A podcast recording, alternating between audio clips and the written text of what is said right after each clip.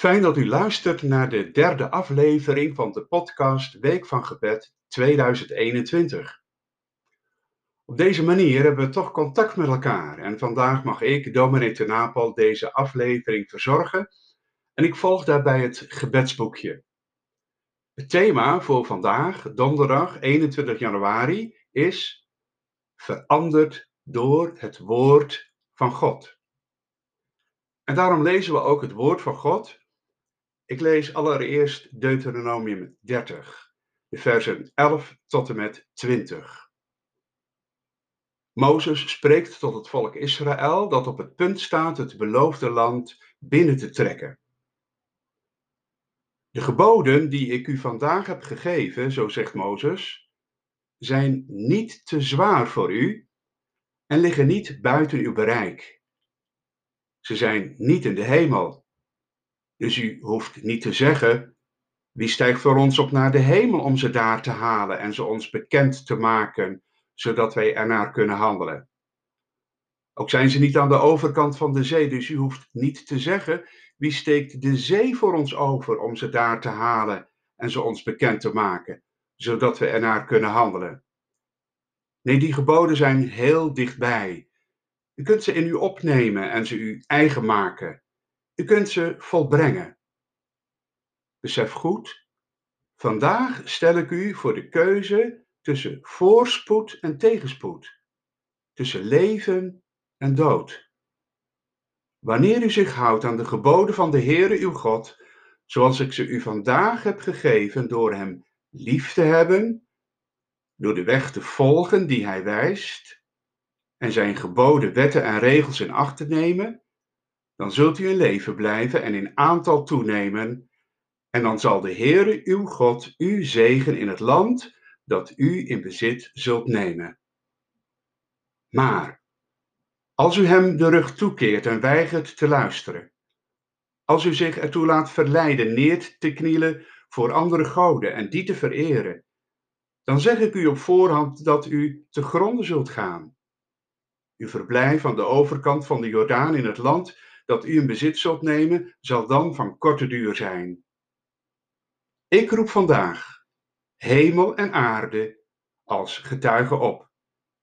U staat voor de keuze tussen leven en dood, tussen zegen en vloek. Kies voor het leven, voor uw eigen toekomst en die van uw nakomelingen, door de Heere uw God lief te hebben, Hem te gehoorzamen en Hem toegedaan te blijven. Dan zult u lang blijven wonen in het land dat hij uw voorouders Abraham, Isaac en Jacob onder ede heeft beloofd. We vervolgen de lezing in Matthäus 5, de versen 11 tot en met 12. En dat is uit de zaligsprekingen die we vinden in de bergrede van Jezus. Toen Jezus al die mensen zag, ging hij de berg op.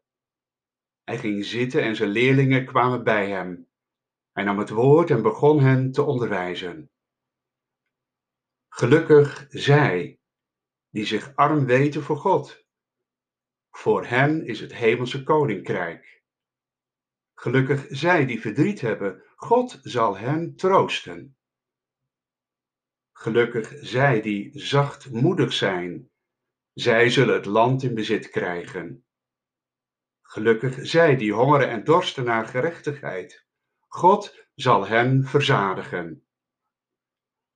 Gelukkig zij die met anderen medelijden hebben. God zal ook met hen medelijden hebben. Gelukkig zij die een zuiver hart hebben, zij zullen God zien. Gelukkig zij die zich inzetten voor vrede. God zal hen zijn kinderen noemen. Gelukkig zij die vervolgd worden omdat ze Gods wil doen. Voor hen is het hemelse koninkrijk.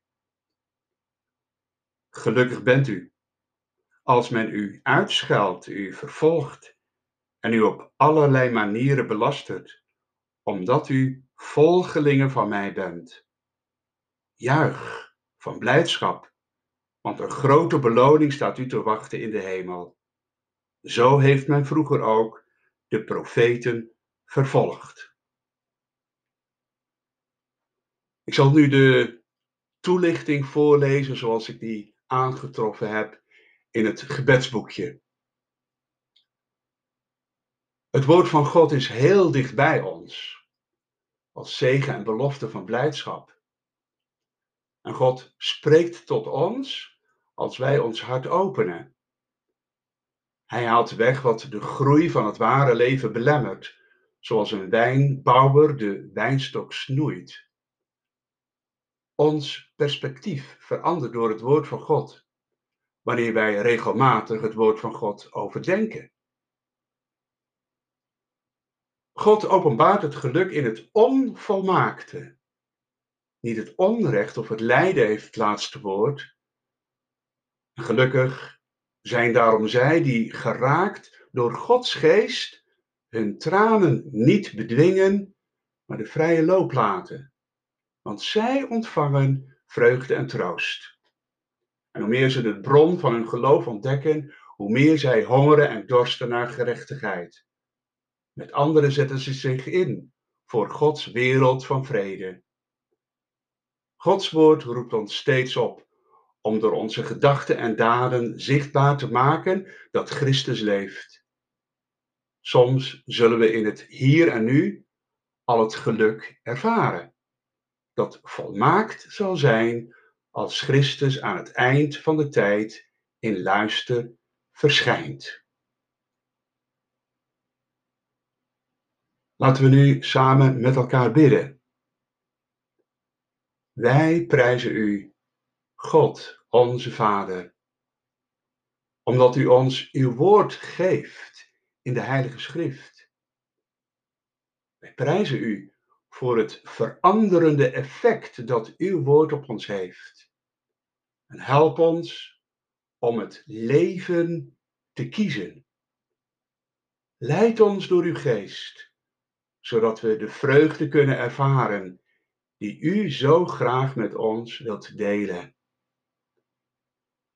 We bidden ook voor de voortgang van het Bijbelvertaalwerk over de hele wereld, zodat iedereen het woord van u in zijn of haar eigen taal mag lezen.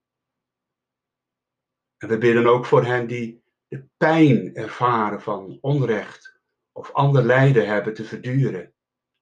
Wij bidden u dat zij u en de ander mogen ontmoeten en zo vreugde en troost mogen ontvangen. Wij bidden het u in de naam van Jezus, uw Zoon. Amen.